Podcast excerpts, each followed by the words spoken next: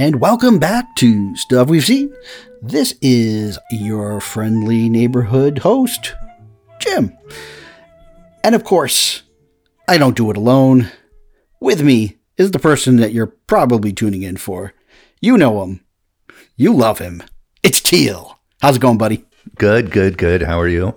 I'm doing great. Uh, Wait, I didn't get a fancy intro that time. I have to change it up. I don't always have a fancy intro.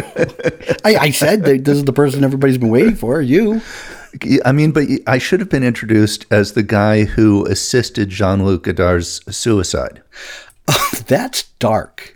That's really dark. Wow, look at that. Um, you know, and that would be it would be that would be in poor taste if he was like say sixty or something. But I Right. mean, he, he was ninety one. That's a, that's an amazing run. That's that's an amazing run. I understand uh, at that age. I, I, I don't know what kind of health he was in, but I understand wanting to go out on your own terms at 91. I get it. Which is exactly how Godard did everything. So He did, he did everything on his own terms, and this was no exception. He, yes, at, at every point in his life, he did not follow, he did not toe the line, I guess.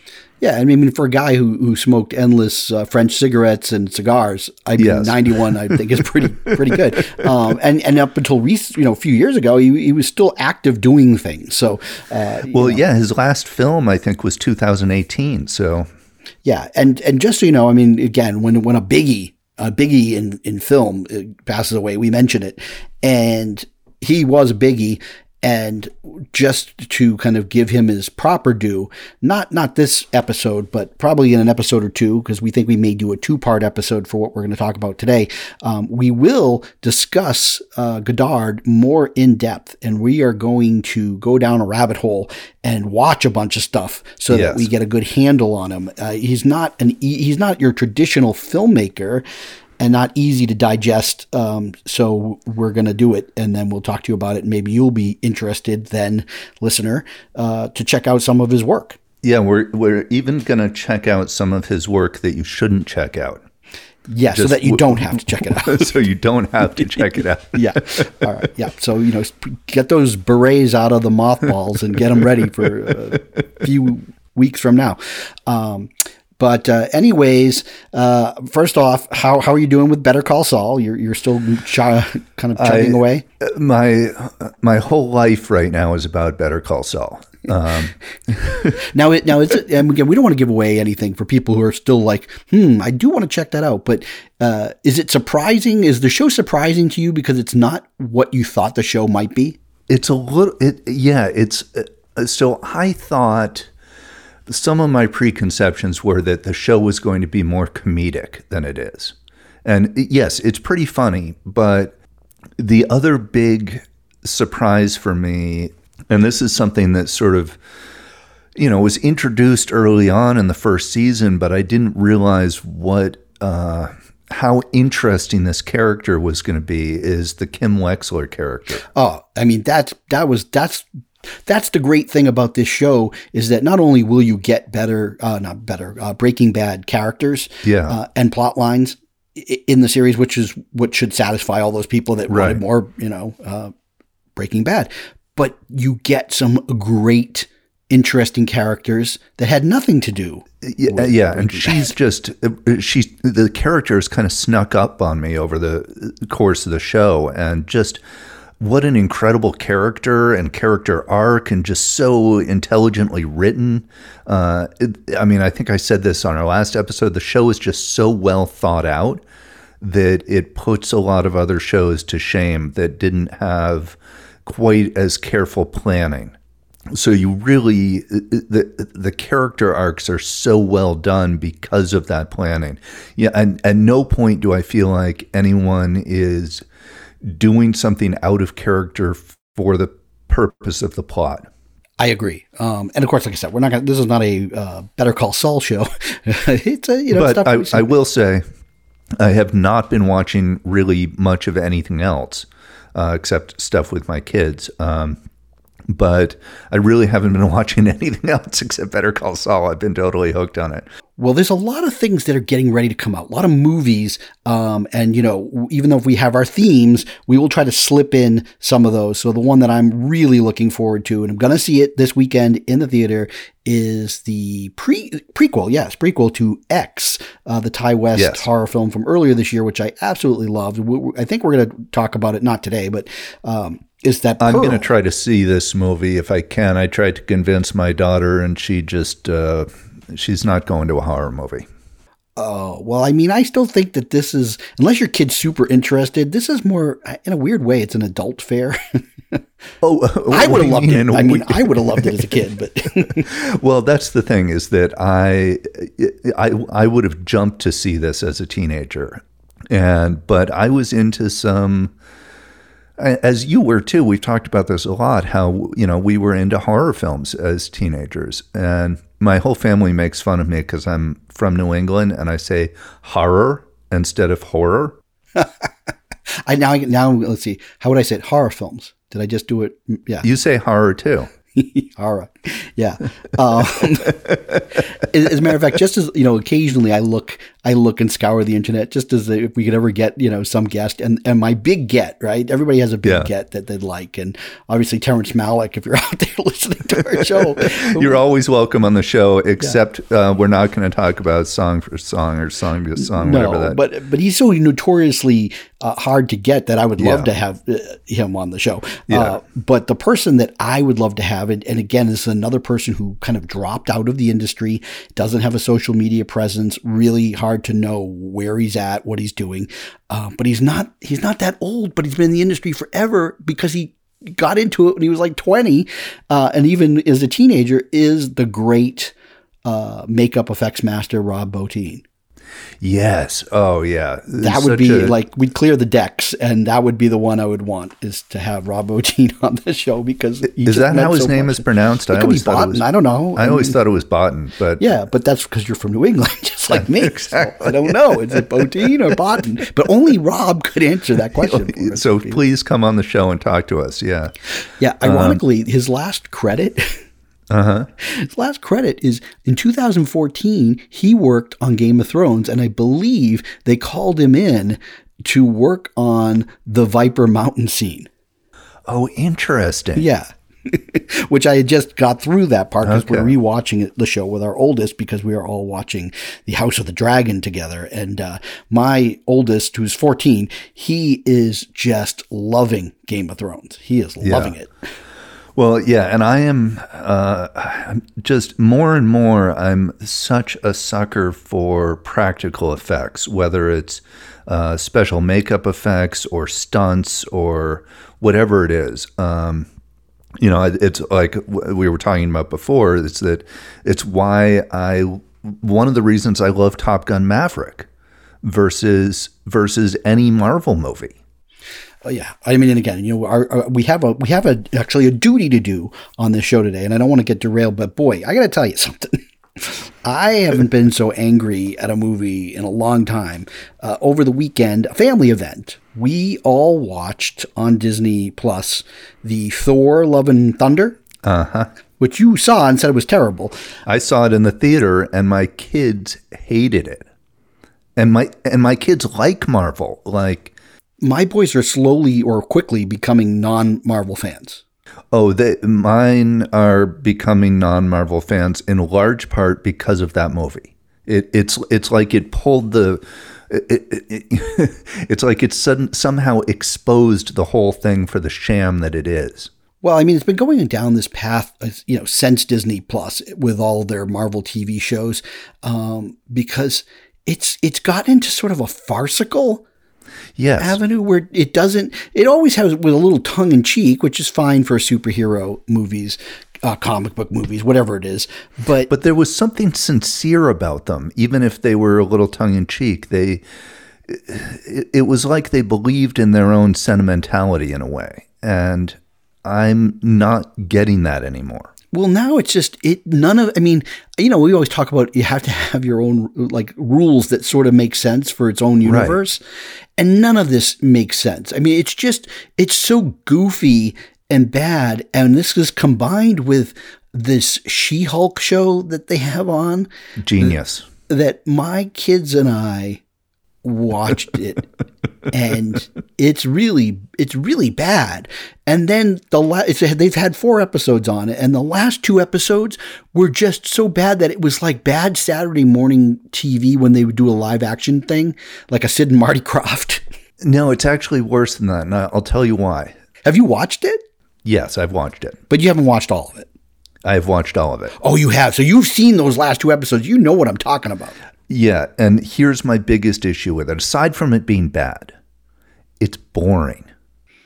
yeah it's a little bit it's like some of the jokes are too adult even though it's goofy Right, but it's just it's just boring, and it, it- none of the the jokes aren't interesting. It's bad The- writing Oof. It's, it's bad writing. The direction is flaccid, and the effects suck. And like all of those things would be forgivable if it was interesting, or at least you could make fun of it. Um, but it, it, it it's not even it's not even goofy fun. You know, I'm all for like dumb goofy fun. Uh, and, and but it, there's nothing fun about it. It's just dreary. I mean, Tatiana Maslany, who I really like, I'm a big fan of her. I love I love that show. The the, the uh, Orphan Black. I love Orphan Black. Yeah, I haven't seen all of it, but I watched like the first three seasons. yeah, it falls apart a little towards. The end. I know end. that's why I stopped watching it, but uh, she's great.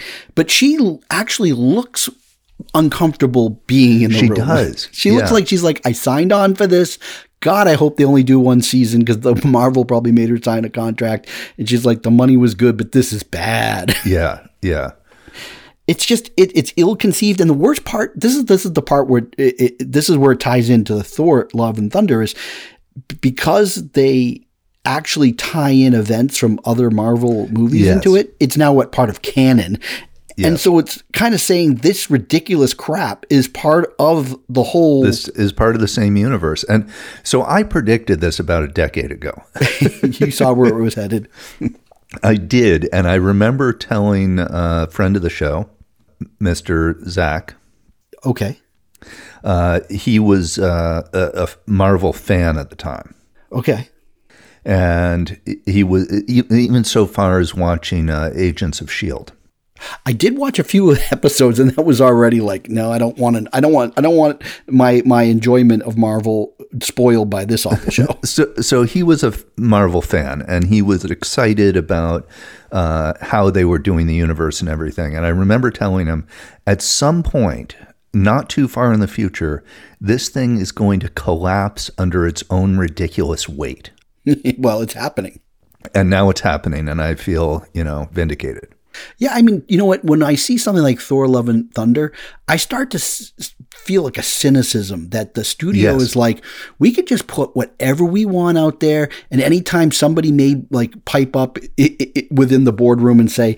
Yeah, this doesn't really. This is too ridiculous. that they're probably like, nah, they eat it up. Fans Yeah, don't care. Who so they- cares? They're they're they're idiots. Well, that's the problem. Is I feel like they're treating their fans a- a- with this disdain. Like Yes. you're you'll just eat any slop we give you. Yeah. And this Thor really proved it. I mean, it is terrible. And you know, uh, the Tatiana, Tatiana, you know, the the Wakiki, what's his name? I, I don't know, but hi- his character is annoying. You know, he's he's he's producing some good stuff on TV. I'm a, a monster fan of that show, Reservation Dogs. Um, Yes. he's behind that. I love what we do in the shadows. And what about that pirate show? Did you watch that? I watched an episode and I was like, nope, not for me. Yeah. And I'll tell you why though on that. I, I, it, I'm gonna we're gonna get into the show in a second. We Okay, already I just want to get into the show. Yeah. well, we sort of did because we mentioned 14 year olds. So put a pin I was trying. I was trying to segue, but I know, uh, but well, you were only, having none of it. Only 14 minutes into the show, and we always spend 20 minutes on on, on flippity flu. And the thing is, is that pirate show. It, it all looked like it was on a soundstage with green screen, and it just I didn't think that they were on a ship, and it bothered me. Okay, That's yeah. what bothered me. I'm like, this looks like they're just in a room. And that that's the thing was with this Love and Thunder, the whole thing looks like you can imagine them just in a in a in a sound stage with all that green screen and those little dots and suits just acting away. And none of it, not one ounce of it looks like it's real life. And that's exactly why my 10 year old has uh, become interested in Tom Cruise movies versus Marvel. Yeah. Now it's funny you mentioned. See, here's we're going to go segue. Ten year olds. A few years ago, if you're a long time listener of the show, one of our early episodes we did. You were you were frustrated. You have two girls, and you're like, I don't know what kind of movies to show them because my daughter wants a certain type of film, and we I find that they don't. You know, Hollywood didn't give a lot of Yeah. female oriented stories. Uh, so we crafted a bunch of films that we thought that she would enjoy.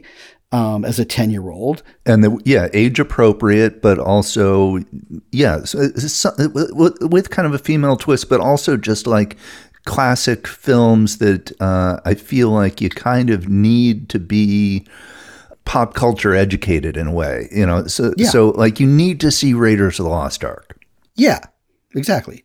you, you, you can't go through life without seeing raiders of the lost you know You hope so. I mean, my youngest actually just watched the whole thing for the first time. but he's about that he's about Yeah, the he's- right he's- age yeah, for he's it. 10. yeah Um, but now, of course, we're four years later, and your oldest is 14. yes we have teenagers now and so it's a whole different scene Well, because now they have enough film language under their belt that if they enjoy movies, they enjoy kind of finding their own niche, like what they like. yes And that's the way my son is. I could tell him now, uh, well, I've already shown him so many of the classics, right? But he now will want to either find a movie on a, his own or he like sees something on uh, TikTok or something that gets him Right. interested, but he wants to find it out on his own. And if I tell him, let's watch this, he's probably not going to want to watch it as much as if he says, I want to watch it. And that's what he would do is he'd hear about these films and then suddenly he's like, you know, I'd like to watch this movie. And we'd be like, why do you want to watch that all of a sudden? Yeah, that happened to me recently with uh, Brokeback Mountain. Interesting. Okay. So there's a great example. So this was your eldest. Yes. Okay. Just came to you and said, I want to know about this Brokeback Mountain. She said, I want to watch Broke. She watched it on her own. She didn't watch it with me. that my, my son will do that. he wants to watch it on his own. And so, uh, what's interesting though is this is so uh, we started talking about this, you know, sort of high school film school, or you know, what what are sort of some classics? uh, Sort of two. There's sort of two categories here in terms of these films that we're talking about today. One is things that are fun to watch because you're in high school, right? Um, and so I was Which thinking, that might vary, by the way, from generation to generation. it totally varies from generation to generation. And they're sort of like sometimes they're movies of the moment, or they're just kind of so good it's bad, or they just, you know, tickle something in your generation. You know, so I was thinking like if I was asked my favorite films at age 14, uh, probably Reanimator would be on the list, uh, Robocop, Taxi Driver. yeah, I- right. I haven't shown. I, I don't think I can, unless my son says to me, "Hey, I'd like to see this taxi driver." I won't show it to him because he'll be like, "I don't want to watch this." Yeah. And uh, let's see, Full Metal Jacket was probably on my list. And, so, you know, so I had weird sort of specific tastes, but there were also some movies like Reanimator, which no kid now is going to want to watch Reanimator. Well, my youngest would.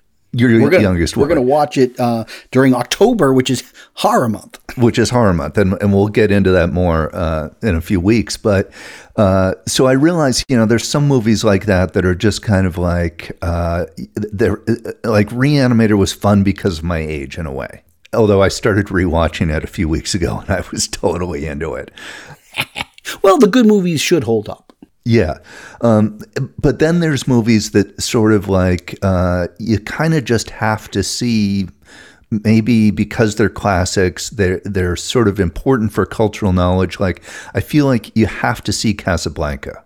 I know. I mean, and I, I haven't my you know I haven't uh, broached that topic with my oldest because I don't know whether or not you know I'm like, well, he could be older when he sees that for the first time and appreciates it. You know, Sure. I, I mean, I'm not saying you have to watch it when you're 14, but I think maybe you should watch it before you go to college. okay. So you you kids out there, make sure you put Casablanca on your. Uh, So uh, you know, I, I mean, I don't. I'm not saying it's essential, but I'm saying there's there's sort of two parts to this. When I was putting together a list, and some of them are things like Casablanca that I feel like you just kind of you know it's it's part of the cultural knowledge, and it, it's good to have seen. And then some of them are really just good movies for that age group. right. Yeah. So anyhow, that's uh, the sort of the two. Cat- I I I would put maybe um, dazed and confused. My son has seen it. Yeah, I would put that in the like great for a high school kid kind of movie. Yeah, but maybe older because I think he enjoyed it watching it. But I know that in a few years he'll watch it again and he'll really enjoy it. Yes. So these are not necessarily uh, freshmen in high school movies, but some of them are senior in high school movies. But see, I like so I like though introducing if your kid's ready. I like sometimes introducing them to a movie that they're not going to fully get because then they rewatch it and they really like it. And that's happened now to my son. Yeah. Um, it happened with, uh, well, he gave me a list of films that he said are his favorites, which obviously could change. And some of it may be influenced by the fact that he's recently watched some of them. Uh, but you asked, you said, I want to know what he likes. Yeah, I'm curious. Um, so I, I, am gonna. We don't have to talk about every one of these movies, but I'm just gonna rattle off the list because it's it's interesting. One, and it, and we recently rewatched this. Okay, I happened to just had some time. I turned it on. I almost knew that it was like going to be bait that he would like, you know, Right. look up from his phone and watch, and we, and we did over a couple of days. And one of his favorites is now Pulp Fiction. I'm not surprised, and that is on my list of things people should watch. But he watched it a couple years ago, which was probably too young. I think maybe a but it little too wasn't- young. It wasn't his favorite Tarantino movie.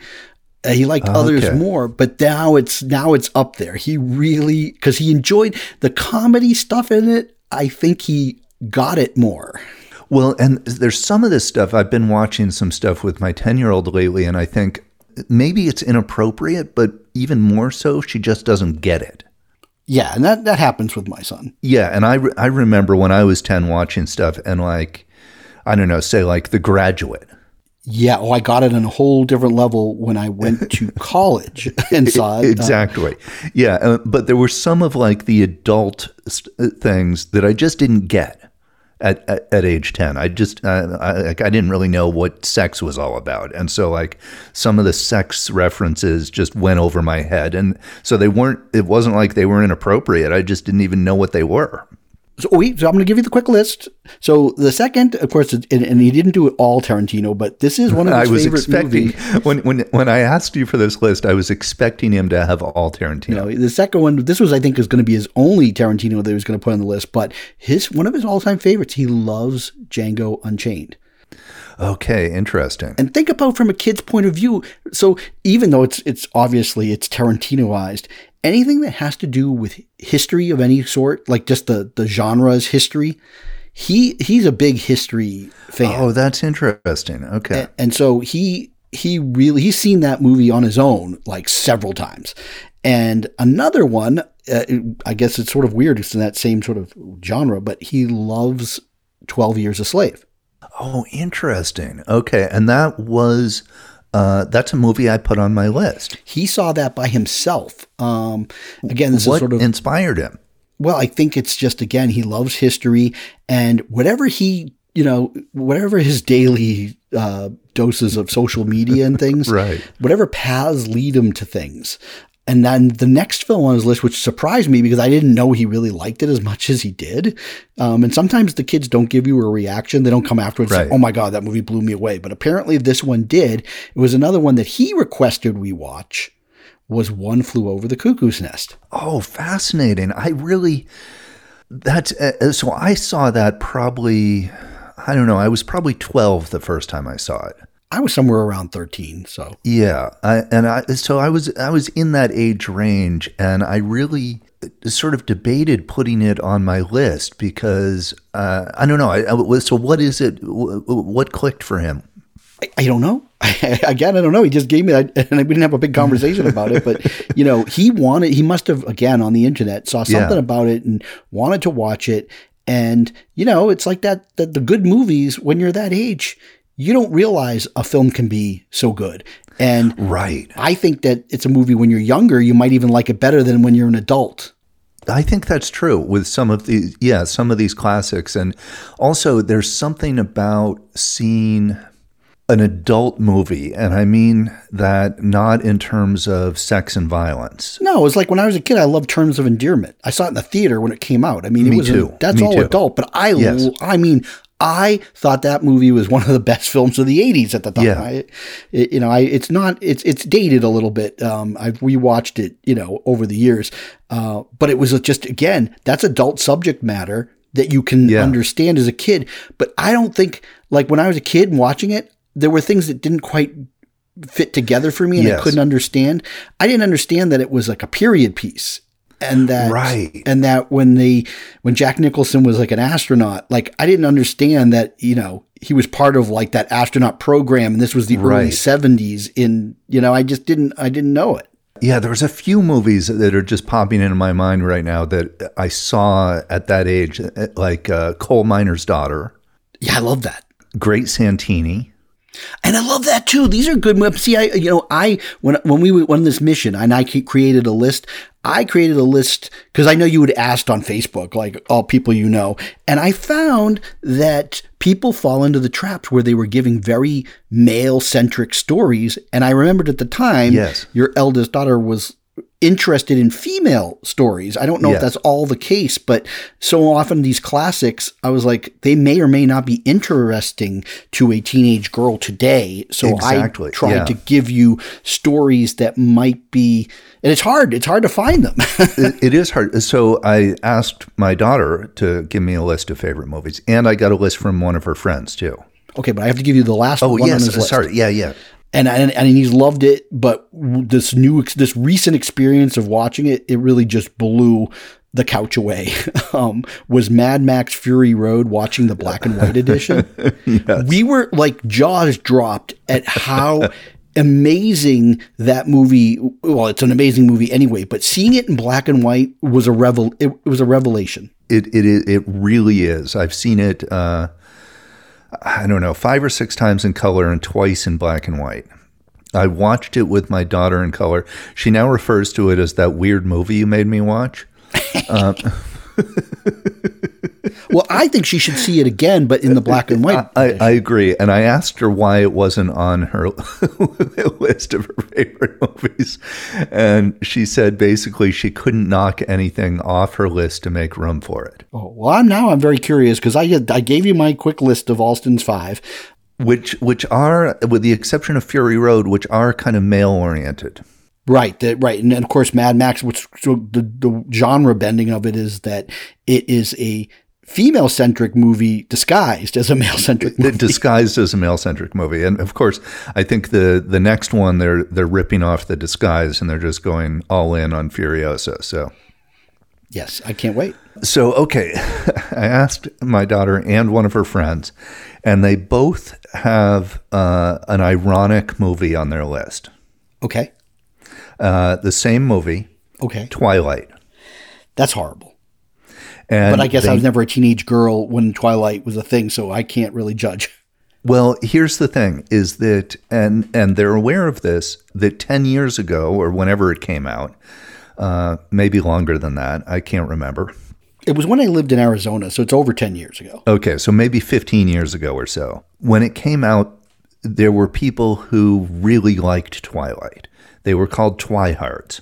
Yeah, I mean, I don't, you know, she wouldn't know just how it was a phenomenon. And I had a baby at the time and I couldn't, we couldn't, we wanted to experience the phenomenon, but we never saw any of them in the theater. Well, I, I uh, during the phenomenon, I was at a bookstore and I picked up the book to check it out. And I read like the first five or 10 pages, and it was so bad, I just put it back on the shelf and said, I'm never, I, I want nothing to do with this. I think my wife read the first one or maybe two. And I did see the first movie, I don't know, on DVD at some point, and you know, I I- was not impressed. I, I didn't hate it. I just uh, I was not into it. I've seen them all. I have not seen them all. And so anyhow, my point is, you know, like uh, Pattinson at the time was oh man, it was just a, a massive uh, teen girl uh, obsession with Pattinson because of this movie. But also, people really uh, this teen girl uh, contingent really loved this movie, and my daughter and her friends they watch this movie all the time. They do? Yes. All the time? Every couple of weeks they get together and watch it, and That's they fascinating to me. and the, and through the whole thing they trash talk it and make fun of people who like it. yes, but without admitting to themselves that they clearly like it. Well, eh, they eh, they kind of do, but they also know it's terrible, and they it just make fun of like to, to them it's an old movie, Wow. Right? And so to them it, it came out before they were born or right around when they were born. It's an old movie. It has old opinions about sexuality and race and uh, romance, and so it, to them it's like it's an archaic. It's the way we would look at something from say the '50s and how it deals with gender, uh, gender roles. Right. And they look at it that way as this is like an ancient movie that's hilarious because it's so dated. Wow.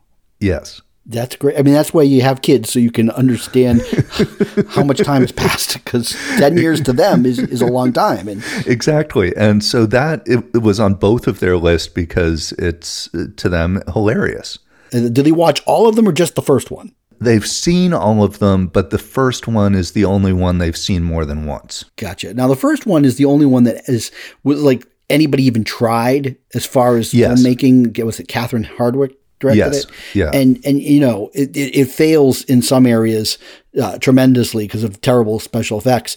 But she was at least trying to put her directorial spin on it. Yeah. The rest of them were just forget it. It was like paint by numbers and they're Yeah. horrible. Especially that last one they break into two parts just for because it was becoming the rage to like cash cow and it was just the last one that they did the fourth one is just so terrible I did not see it. So you should that one's hilarious that one's a real like uh, mystery science theater worthy i think that's the well, that's kind of what the, that's what it is. The first one is to them is it's like Mystery Science Theater 3000 kind of thing. They just trash it. And I hear them in the other room.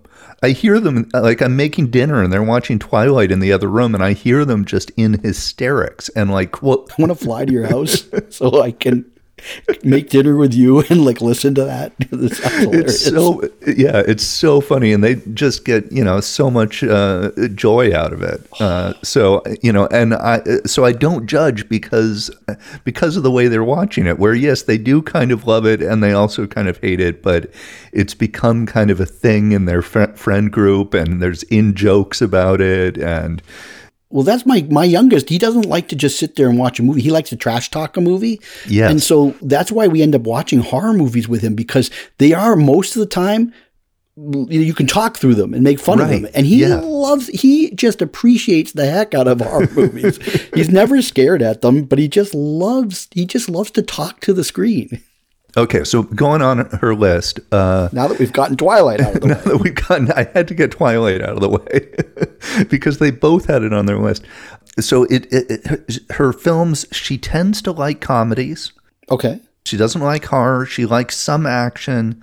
She tends to be more comedy and more female oriented. So uh, Juno, Ah, I'm, I'm, you know, my oldest. I, I'm waiting to to show him Juno. Um, I know that he watched uh, like over the summer. He takes it on to binge things on his own, and he binged the Umbrella Academy. yeah. So we, uh, I've actually been watching that with her, Umbrella Academy, and she loves Elliot Page, and so she wanted to see this movie because of Elliot Page, and uh, she watched it with her friend, and they loved it. Um, and I get it; it's a really, uh, I, I, I, yeah, I get it. I get why they like it. Interesting. Yeah, I haven't watched it since I saw it in the theater. Okay, Mean Girls. okay, got it. Yep, my oldest has seen that. Uh, Heathers. Oh, so she's and her friends have watched Heathers. Yes. Uh, the, you know, she's into these kind of female centric group of girls high school movies. Okay, that's good. You know, she liked The Breakfast Club. Interesting. My son, we watched that over the summer. He liked it. I don't know if it, you know. I don't think he ever talked about it again, but he, he- Yeah, no, she liked. I mean, she it's not on her list, but she liked it, and it was interesting watching it because you know it was our time period. yes, Um, and so there's a lot of stuff in it that's from her sper- perspective really dated, it is. but a lot of it actually was not as dated as she thought it was going to be. well, so I'm always fascinated by that. If is it true to the spirit of what it's like to be in high school, even if it's a different, you know, time period? I think I think the Breakfast Club is. And I think that's why it's remained sort of a classic, even though it's Yeah. problematic classic now. Um, but I mean, I can tell you that when it opened, we had like I don't know what the deal was. It was around a holiday or something, and it was either like vacation week at school. I'm I'm not sure, but my mom dropped me and a couple friends off at this mall theater that you could buy the tickets if it was rated R, and they didn't then question you if the parent bought the tickets. Hmm. So we went in, and it was I mean it was a sold out afternoon show, and I think it was opening day, and like it was you know that was a big move at the time i just thought boy this is somebody who gets what it's like to Yeah. be in high school with the different groups and all Well, right from the David Bowie quote on, right? yeah so i mean it meant a lot to me because i knew those kids and i and i grew up in a blue collar uh, city and there was very distinct cliques Yes. That really were like i mean all of those kids were i, I knew them.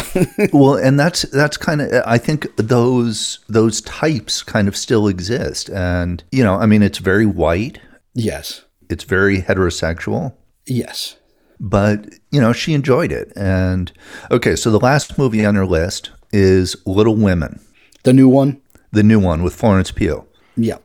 And she's a Florence Pugh fan. I, I'm trying pew. to get her. I'm trying to get her to watch Midsummer, but uh, Oh, yeah, my wife is a huge Florence Pugh fan, man. And, she, and I'm trying to get her to watch Lady Macbeth also, but which you haven't seen, have you? no. Okay. Yeah, but you didn't see the little drummer girl, so there. there. Uh, Yeah, no, you're right. You're right. And uh, okay, so that's her list, and then the list from the friend. Uh, I'll just run through it Wait, quickly. wait, I got to ask you though. Yeah. Is it she likes it because of the Florence Pugh, or is there a Timothy Chalamet factor going on? Because I find that kids today of all sexes love the Chalamet. she hates the Chalamet. No. oh, you, she should watch Call Me by Your Name. That's amazing. She, uh, she, I don't know. She trash talks him all the time. I don't know what what it is because I don't dislike him, but you know, we watched Dune, and she was annoyed. You got to watch Call Me by Your Name. I bet you you haven't seen Okay, that, right? Uh, yeah, she hasn't. So, It's phenomenal. Well, no, I'm saying you. I bet you. oh yeah, no. I haven't seen it either. It's yeah. phenomenal. You should check it out. Okay, I'll I'll I'll check it out. But yeah, I I, I have no. I kind of like the guy, but yeah, she does not like the Timothy Okay. Chalamet. All right. She thinks he's too. Uh, I don't know, fragile looking or something. I, I, I don't quite get her complaint, but Well, I'm going to mention something now, just because it ties in with Little Women. Yeah. If she hasn't seen it, because I, I I really feel like she hasn't seen it, and you haven't seen it, and after seeing Little Women, really take a look at Lady Bird. and Lady Bird is on my list of movies I want to watch with her. You, yeah, should, I mean, I really think that's going to become a favorite. yeah. Okay, so let's see. What else do we have here? American Psycho. This is the Friends. Yes. I think my oldest one, he was dying to watch it. I think he watched it, and he was not so impressed. Did he not get the comedy? No, yeah, he got the comedy. It just, he just, I think it was built up in his mind what this movie was going to be. I mean, he, he Oh, right. loves uh, Christian Bale and stuff. And Okay. I think he was like me. I was kind of warning him, like, it starts off good, but eventually it just kind of goes. Yeah. Okay, so the same same uh, kid who had American Psycho also has Princess and the Frog, Oh, the Disney cartoon? the Disney cartoon. well, you know, it's a childhood favorite, right? right Yeah. for generation, I suppose. Um, and then two movies that I've not seen and I want to be judgmental about, but I'm not going to be because I haven't seen them. Have I seen them probably? Probably Okay, hit me up. Conjuring one and two. Oh, um, I've seen them. The Conjuring's pretty good. Okay. Yeah. Yeah. I have not seen either of them, so I, you know, I might check it out because I hear, uh, you know, I hear good things about them. Yeah, that's one where like Patrick Wilson and his wife play like 1970s uh, sleuthers, Okay, that sounds pretty cool. right? Is that the one that's kicked off the whole Annabelle franchise? I think so. I don't really know. I Yeah, yeah. I've been kind of out of the uh, the horror You gotta get back into it, baby. Yeah. well, I kind of stopped watching them because of the kids, and uh, you know, then I kind of went on a little binge not long ago. But so anyhow, that was their list. That was the that was the list I collected, and then I have my list. Okay, which is always the most important list. which is the most important list. And the good news is some of your list may maybe it's you know I think we're going to have a lot of uh, combos. all right. Yeah. Uh, so let's just do one. We'll we'll do one and one. We'll just go back and forth Sure. instead of you know because I've got like thirty things on my list. Oh my God. Well, this is why people, we said at the top of the program, this might be a two parter, Yeah, which exactly. then Teal's going to break his bi weekly rule and we'll come back together next week and tape some more. So, Yeah. I haven't counted my list, but it, it, it looks pretty long. okay. But you know what's going to happen is we're going to tape next week and then you're going to be like, okay, now we don't have to tape for two more weeks. No, no, no, no. That's how you, I know you, your old tricks. That'll on, that'll only happen if uh, something interrupts my Better Call Saul and I don't get to those uh, Godard movies. okay. Okay, so hit me with one of your list. Oh, I have to go first? Well, I'll go first. I'll go first. Well, I mentioned Lady Bird was on my list, and Oh, I really okay. think that, Yeah, uh, based okay. on all the things that you want, I mean, that's like that's to me a new modern classic. That it, the, why it's important though, it's written and directed by a woman on her experiences, and so you get a whole female perspective. That this this whole story, I think that's why it was such a big sensation. Is you've seen this story time and time again told by male filmmakers right. but you get a whole different attitude and everything about it by a woman filmmaker. Yeah, so I think yeah, yeah, that's a great it's a great suggestion. You know, it's interesting when we were that age, things were really male dominated. There were very few female directors. Yeah, there were very few female directors, and there really are now, and writers and uh, just uh, female-oriented uh, movies that are, have. Uh, it's really a huge difference. You know, I was teaching a class a number of years ago, and a student asked me. She came up after class and said, "You know, who are the female directors?" And I said, "Well, I hate to tell you." Uh, because we were, you know, uh, sort of film history kind of class. We weren't looking at a lot of contemporary stuff. And I said, I hate to tell you, but there just aren't that many. Yeah, you're like, well, Leni Riefenstahl. Yeah, well, I mentioned that, and, Like- and, you know, and of course, I mentioned Agnes Varda, and you know, I think Cleo from Five to Seven is worth watching. But I, I said, I hate to tell you, but it's just been a male-dominated industry until really recently, and uh, so there just aren't that many classics that I can give you that are directed by women. I mean, there are films, but just there are not a ton of them. Well, exactly. There, yeah, there's just no. They definitely they exist. There's just not that many of them. Which reminds me, another movie I loved at that age was Near Dark, Well, there's Kathryn Bigelow. and there's Kathryn Bigelow. So anyhow, so okay, uh, Lady Bird. My, the next on my list is Boyhood. Even though it's pretty boy centric. Even though it's boy centric, I feel like you can connect with it. I, I don't feel like it is overly male. but it's it's experience of a child growing up. That's Exactly. And of a family.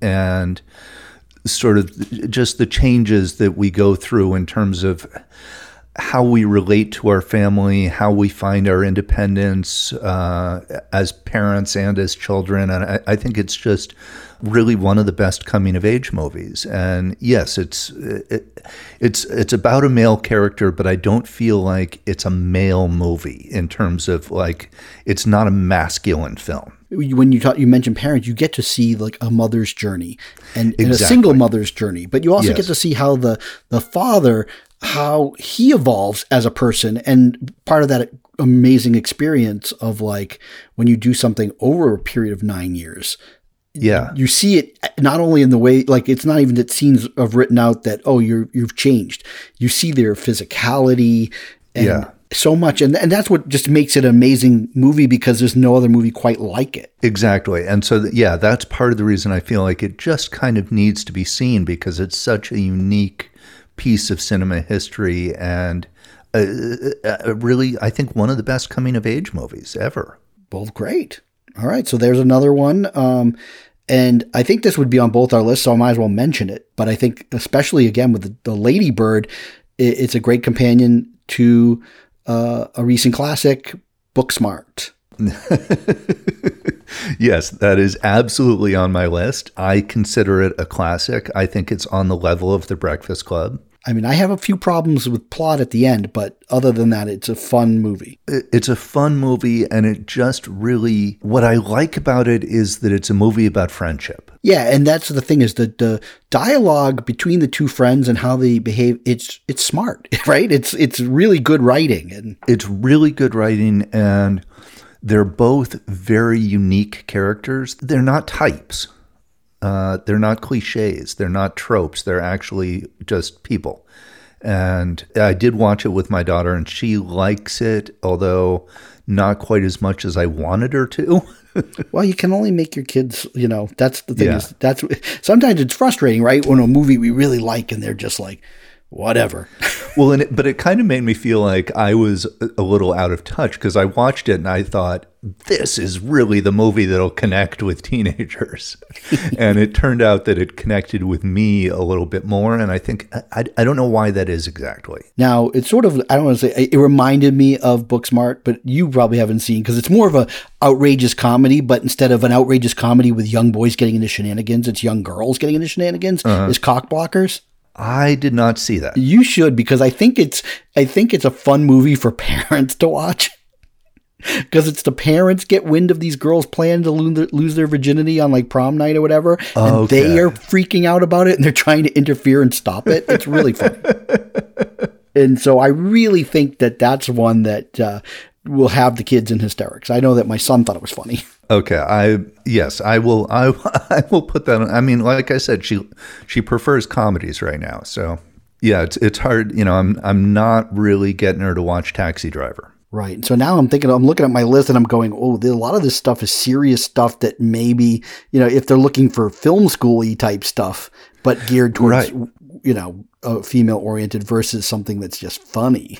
Right, and I think, but I think uh, you know, like I said at the beginning, there's two types of film films on this list. There's the you know fun movies because you're in high school, and then there's the film school kind of movies. And uh, I think they can complement each other. You know, I've got Ferris Bueller's Day Off on my list. yeah. And I don't think I have, I just feel like all kids have seen that, right? like my well, if you haven't, you should. Yeah, I mean that's like a class, and of course it's again it's the male oriented story, but it's still it's like a fun high school movie. Exactly. Yeah, and uh, of course it's the '80s, so of course it's male dominated. But I just wonder though, right? I mean, yes, kids have a good time, but see, it's like, did we have a really good time with it because unconsciously we didn't even realize that oh, it's a movie being made for us, the teenage boy. Well, no, absolutely. And the other thing is, my daughter keeps coming at me with like stuff from the '80s is so homophobic. Uh, you know, when I watch any of these movies now, I'm uh, kind of not amazed, but I'm shocked at just how many jokes are thrown in that are, you know, it's like the easy target and there's Yeah. some kind of gay joke and it's all geared of like, you know, that it's that you can make fun of that because that's, you know, questioning, you know, your manhood or something. Exactly. Yeah. I don't know if there's any necessarily gay jokes in Ferris Bueller's Day Off, but there probably Not that I remember. I haven't seen it in a while, but uh, yeah, not that I remember. But even even just the fact that the movies are so straight. Oh man, I mean, some of these movies I think that people will rattle off as classics. They probably haven't watched them in a while, and be, you know, maybe they're fine with that humor. But uh, I think that's uh, what I find interesting and good about our age. It is reevaluating what some of these films did, and Yeah. you know, a lot of times when we hear, like, if we watch something like that from the 80s and one of these jokes come up, I think almost always either I pause or we kind of mention out loud, like, hey, look, this is the way. Christmas Vacation. Okay, yes. There's this whole part with him looking at this beautiful woman. Oh, yes. And I know the joke is that it's the male gaze, but it is the male gaze. And it's cringy. I hate to use the word cringy, but that's the word my daughter Well, a lot of a lot of that Clark Griswold stuff is cringy. Right, but some of it's funny cringy, and that's just kind of it makes him weirdly sexist, and so it's off-putting. Well, remember though, see, you probably have watched that because that's becomes an annual classic. But you have to remember the original Vacation. One big part of the plot was he keeps seeing Christy Brinkley, and Yes, you know that's absolutely. you know. But that's the kind of thing that my daughter just rolls her eyes at now and, and feels like it's a really dated joke. Well, so if you want to go for not dated joke, but I think it's really, I feel it's a very seductive movie, and it's maybe a film that she might never have experienced anything quite like it. It took me many years to watch it, and I found it hypnotic and really fascinating. And it's, I think that it's something that every teenage girl should check out is Picnic at Hanging Rock. Oh, that's a great suggestion. Oh, yeah. Peter Weir. Yeah. Okay. Yeah, I have not seen that in a long, long time, but you're right. That would that's a really good addition to the list. Yeah, because it's a it's a film that poses questions, not answers. Right. Which is fascinating because it's always frustrating because there's a huge segment of film goers that they need everything answered for them. They want the answers, yeah, and they're they feel unsatisfied if they don't get the answers, which is weird because I kind of feel more satisfied if I don't get the answers. Yeah, and there's a there was a remake, like a little mini series that was on a few years ago. We never finished it because it was trying to fill in the blanks of plot right in a story that was perfect with no answers and mystery. And that's the case with so many, I feel like so many American remakes. Yeah. I, I, I have not watched the whole thing because it was so bad in the first 10 minutes. Uh, the American remake of The Guilty. Oh, so you uh, agree now with because I, I hated we on our Jill Brawl, right? I mentioned how I hated that movie. Oh, it's terrible. It's absolutely awful and it takes whatever mystery the original has and just puts it all out there. Yeah, it was that. Yeah, that's a perfect example of how American films go wrong uh, in a remake. And, and a big part of the way it went wrong was Gyllenhaal's performance. It was terrible. Absolutely awful. Yeah. yeah. I don't know. I mean, it was a, it's a it was a total misfire. Yeah. What about Edge of Seventeen? Has your daughter seen that? No, and I haven't either it's not the greatest, but it's good. Hailee Steinfeld. Yeah, they really my both my kids really like her. Well, you got to check that out. Make a double feature with that and True Grit. Yes, I've been I've been trying to get True Grit on the playlist. True Grit was uh, a movie I saw in the theater with my wife, but we watched it maybe a year or two ago with Alston, and uh, it it not only holds it's better on repeated viewings. Okay, that that definitely uh, that's going on the playlist. Yeah. But her performance in that movie, I was so mad that she didn't win the Oscar for best supporting actress, and I actually think she should have been lead. But uh, she was fantastic in that movie. Yeah, she's good, and I mean, she's it, just really interesting choices like that, and then you know Bumblebee. Yeah, well, because she's still a youngster, right? And she, you know yeah. that probably appealed to her. And just like uh, what's that? She's also in those. Uh, I don't think she's in the first one, but the other ones of the Pitch Perfect. Yes, and I watched all of those this summer. The Pitch Perfect one is amazing. Yes, and two is okay, and three is abysmal. It, it they, it's a sliding scale for me. It goes way down to the point where the third one's unwatchable. Yeah, and even my 10 year old thought the third one was pretty ridiculously bad. But the first one, you know, it, it, it, that's something where if you can get a guy interested in watching it, yes, it's really well done. Well, and also that started the interest in the Breakfast Club. Oh, because the, like they watch it in the movie, right? Yes, yeah, and the uh, the boyfriend character is obsessed with it. That's a little bit of a trope, but hey, I'm good with that though. You know, it's like it it referencing that movie. I'm all I'm I'm down with that. So uh, what else you got? Well, okay. So looking over my list, I'm realizing now we're reevaluating. I'm reevaluating it because it's so male dominated. Okay, well, here's one that you gotta. I mean, if she's into some of the things she's into, I feel like at some point every teenager is going to come across this. And now I'm not talking about the awful remake or reboot, I should say, that came out a couple years ago. Because believe me, I saw it. Uh, but the original 1996, The Craft. Oh yeah. You better sit her and her friends down to watch that. That's going to yeah. be like their new secret, like awesome movie that they're going to love. You're right. Oh, that's a great call. Yeah. Yeah, I mean that's a that's like guilty pleasure for me all the way. Yeah. I love that.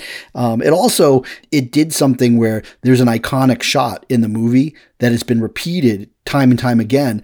But what people might be kind of shocked to to think about it when they notice the scene in the movie is that before that that scene didn't exist. It's sort of like how people have like done the Reservoir Dogs walking thing. Yeah. Well, the craft has the girls in slow motion walking through the hallway in sort of like when they're in their more triumph mode. Right. And that has been used tons of times since. Over and over. And it's, it's become a cliche. Yeah, but that's it came from that movie. Yeah. Yeah. You're right. Um, that's just great because it's girl bonding, but it's also Mean Girls and it, there's witchcraft and all this other silly stuff, and it's got a whole bunch of everything. But I love it. Also, it's directed by uh, isn't it directed by the guy who did Heathers? Or I could be wrong on that. Oh, it's done by somebody else that did Andrew Fleming. That's what. Uh, now I feel like I need to focus on my more female oriented movies, but there's just not that many of them. Oh, you know what he did? He did he did Dick, which is another female centric. Oh movie. yes. Oh, that's a fun movie. That, Yeah. that that should be on the list actually. Well, that's yeah. This is why we we, we connect dots while we're doing this. Yeah. Yeah. Dick is great. I just don't. Again, I don't know. Like, will will they find it funny because of the whole Nixon thing? Is that like too not? No, I think they'll find it funny. Yeah, they, I I think I don't know. They're they're aware of who Nixon is. Because that's also that movie is sort of it's a riff on the world of Henry Orient. Right. Um, which is another thing I didn't include because I'm like maybe maybe that's too dated, but like that's a movie that I Yeah. of these two girls that have different dysfunctionalities going on in their families and they come together because they're obsessed with this uh, composer guy That's right. Yeah. Yeah. and they keep showing up eh, like kind of like they're stalking him Right. and i thought that was really funny because i knew a couple of girls in college that you Who actually who were like that, who were yeah. like that where they like followed me home once after work and i'm like i could feel some people behind me and they were giggling and then oh. So I also got a couple of movies from uh, the great Kate Haight, friend of the show. Oh, love Kate Haight. I think she's Yes. got a new film that she's just edited that's coming out soon. She does. Yeah. Maybe we should have her back on the show. Yeah. And so she, I've known her for a very long time. And before she even got to college, she had seen so many movies and uh, had uh, her her older brother I knew, and he worked at a video store, and he made his sisters watch movies. Right. And so they got quite. Uh, Kate has a twin sister. They had, they got quite a film education at a very young age, Of male-oriented films. And yet they still love them. and yet they still love them. And so you know, her response to this question, uh, you know, she said Martin Scorsese, of course. And I I made her sort of. I said, if you can just pick one Scorsese, what would it be? She said Goodfellas. Yeah, my son saw that and he wasn't. I think, again, if he watches it another time, it's going to be a new experience for him. Um, he's seen several Scorsese, and he, it doesn't necessarily excite him in the way that a Scorsese movie may excite us. Right. Okay. So that's what I was saying. And then the other filmmaker she pointed out was uh, John Sayles, who is unfortunately kind of I don't you know she really clicks with John Kate does really clicks with John Sayles and did as a teenager and I think you know that's that's kind of an acquired taste. Yeah, but see, I think uh, one movie. I'm not going to go into the long history of this one, but a movie that's really interesting that if we is an entry point, maybe from a female's perspective, is uh, "Baby, It's You." Absolutely, and and that's the one I was thinking of watching with my daughter because it's about the transition to college. Right. you know, John Sayles, I think, is uh, for a male filmmaker incredibly good at writing female characters. Like Passion Fish. I was just going to mention Passion Fish, and he at one point was asked. I, I saw in an interview he was asked, "How do you write female characters so well?" And he said, "I don't write female characters. I write characters." And you know, I think that's just a really important insight and way that he put it, which is there's you're writing and, and he, his films are all like this. They're all people. They're not male or female. Like he writes specific human characters uh, regardless of their gender or their sexuality or their race. And he's a very humanistic and empathetic filmmaker and i think that's probably what kate haight was connecting with Interesting. But Kate also brought up something that I think I'm not sure how it would play to today's audience, uh, but it m- movies that I really liked at the time and haven't seen in a long time, and I'm going to call it the Hartley trilogy. Oh well, I have one of those on my uh, list Is the unbelievable truth. Yes, and uh, yeah, Kate was suggesting all three: Unbelievable Truth, Trust, and Simple Men as a trilogy. It is. It's like it is definitely like. I mean, they're not. They're not locked in as, as as sequels, but they're like yeah, they're like a trilogy of a certain type of film. Exactly, sort of like Bergman's trilogy of uh, Through a Glass Darkly and Silence and Winter Light. Yeah. The Unbelievable Truth, I think, is the best entry. It, well, it's the earliest of the three, Yes. but it's the best entry point because even if you don't care for like his style or whatever, I think there's other things to like about that one. Uh, Yeah, it is. I mean, he doesn't click with everybody. It's it's definitely an acquired taste. And I if- love the Unbelievable Truth. oh, I loved it too. I saw it twice in the theater. I did too. Yeah, and Once uh, with you. Yes, once with you, and I I love them. And you know, it's uh, was made for almost no money in like a week and a half, and it's such a unique voice and vision, and the performances are like wooden, and that's the point. And it, yeah, it, it's it is an acquired taste, but if it, if you click with it, it's fantastic. And if you do click with it, then the other two films are great to go with it. I saw both. I saw Trust and Simple Men in the theater. Also, I like. I drove to Boston to see Trust. I was in New York at the time, so I saw it there where the uh, theater had it in the wrong aspect ratio, so you kept seeing the mics go down, and that was a little, Oh. it was a little disruptive. Uh, that happened to me on Killer Clowns from Outer Space, and you know what? Didn't ruin the movie. I don't even know if you're making a joke. I'm not making a joke. it was not a joke. Oh dear. So anyhow, the Hartley trilogy uh, is Kate Hate's recommendation, and I think it's a fantastic recommendation. Yeah, she she she loves his films. She does, but she's also aware that uh, he uh, kind of never lived up to those first three films, in my opinion. I would agree, but uh, you know, it does point out that there's different types of filmmakers, and today, Yes. that's the thing is everything is so commercial, and I understand the reasons why.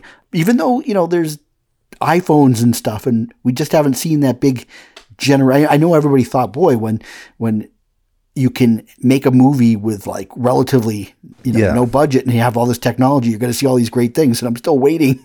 Instead, everybody does TikToks and stuff, Right. and they're trying to become a celebrity. Well, I, I would say that you know the the best movie shot on an iPhone is probably Tangerine. Yeah, that actually is mentioned in that. Um, what's the name of that film? It's a documentary. Story of film. The story of film. That's a, Yeah. a very interesting documentary, and you know we could we, we could literally do like we could just do a, in the next year a podcast where every week we talk about the movies that are on that if we could see them all because there's some really fascinating things. There's some really interesting stuff that he talks about. I haven't seen the entire first series. I uh, have seen maybe half of it, and then I saw the most recent one, which came out in 2021, uh, which is sort of the last decade of film. Yeah, I mean that guy's not going to be everybody's taste, his uh, style of narration, but it, Yeah. it, it what it was great about it is it does offer up some films that I'd never heard of because there are a lot of international Yes. films that after seeing him. Uh, seeing them in the context of what he was talking about really made me want to watch them. Absolutely, yeah, and he, I, I like the guy. I mean, I have. he's definitely not to everyone's taste. Uh, he can be a little irritating, but he is so enthusiastic and so passionate about movies and what the possibilities of the medium are that even though I don't always agree with him, I enjoy disagreeing with him. And I like getting his opinion and hearing his thoughts on things. And it's not just a straight documentary about movies. It's not just like, here's the history of film. It's really uh, one person's very individual take on what's going on in cinema. And it's a, it's a personal essay in a way. Yeah. but he's really smart about some of the things he says. Like he's he's really smart, yeah, and has some great insights. You know, I the way he like compared Frozen to Fury Road, and then and also uh, the Joker, and also the Joker, and then how Fury Road has the same plot as Buster Keaton's The General. Is fascinating. Yeah, you know wh- how he was linking things together because these are not things I was thinking of. Absolutely, yeah. So it, it it's really worth watching. I probably the entire series is 14 parts. I haven't seen all of them, uh, and the most recent one is definitely worth watching. And he has another series on women filmmakers hmm. that's on Criterion. Well, okay. So look, we've we've talked for a bit, um, and this is probably enough for this episode. And I guess the question will be: Have we felt like we've covered this topic, uh, or do we need a second episode? That'll we, you know, we we need a second episode. We've just scratched the surface. Oh, okay, so we've only scratched the surface of movies for fourteen-year-olds, um, and so we will come back and do a second episode of that, and then after that. Then the episode after that, we will dive in to Jean Luc Godard. Yes. And then maybe some of the other, um, you know, new things that we've seen because there's stuff that I am looking forward to watching, um, Yeah. and hopefully we'll get a chance to to talk about all of them um, at some point. At some point, yeah. I think the I think uh, Godard is going to take a whole episode, though. He will. We're gonna we'll we'll just we'll do a whole episode on him, and then upcoming things. I definitely will want to talk about Pearl. It's been interesting watching the festival season as the awards contenders uh, throw their hat in the ring, and a lot of them are failing miserably out of the gate. Well, yeah. So that's always it happens that everybody, you know, at this time of the year, that's the marketing angle Yeah. is possible awards and fair or unfair. That's just how they're trying to get people to watch them. Uh, some of them will, you know, make it to the finish line, and others will be like, "That wasn't that good." Right, like the Todd Field film is getting raves, Can't wait to watch it. and the uh, what's his name uh, Sam Mendes film is Not. not getting raves. No, but I will say for that, while I why, why would I watch it? Partly because I love that, you know, I love those types of movies. Right. Uh, but Roger Deakins. Yeah, that's. uh, I mean, it's worth. It, it looks beautiful, and Yeah. I'm sure. I'm sure, like on a filmmaking, but Sam Mendes is not a screenwriter, And he's I not one of your favorites anyway. he's not one of my favorites. But I do appreciate him uh, in certain ways. Definitely not one of my favorites. You know, like I hate American Beauty. Right. And maybe, well, hey, that may be a good one for the teenagers to watch and tell us what they think. I, yeah, I'd be curious. Actually, that might. I would. I would like to hear a teenager's perspective on American Beauty. Well, we'll see if we can get that, but we're going to cut it short. Uh, well, not short. we're cutting it long. but, uh, you know, stay with us, kids. Uh, stuff we've seen. Uh, the uh, website's up there, stuffwe'veseen.com. And you can uh, also find us on the Apple Podcasts and all those other podcast places and uh, Instagram. You know, there's that. Um, you know, the- There's we Twitter. well, yeah, Twitter. Until until they force uh, what's his face to actually buy it, Right. and then I will get off of Twitter.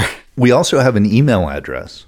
yeah, I mean Jim and Teal at g- gmail.com Yeah. or stuff we've seen at I think feedback at stuffwe'veseen.com. Also, there, you, there's a little feedback thing on the website. There you go. A lot of places to A lot of pla- a lot of ways to contact us and give us show ideas and uh, pitch yourself as a guest. yeah. So Rob Botten or Botine, if you're Yeah. listening, sir. You and Terrence Malick, you've Get got our us. you've got oh our my god! Instagram. Now see, we're about to close, but I forgot. Did you did you watch the short that I told you to watch? no, but I That- oh, come on, man! I just forgot about it. It's I- amazing. yeah, it just slipped my mind. I will watch it in time for us to talk about it on the show. Yeah. Okay. Well, the, that's your assignment from this week to next week is you need Yes. to watch the short so that we can talk because that's really brief. I mean, it's just 20 minutes, but it's amazing. Yeah, I will definitely watch that. So, All right, people. Um, so long. yeah, thanks for listening. Bye bye. Bye.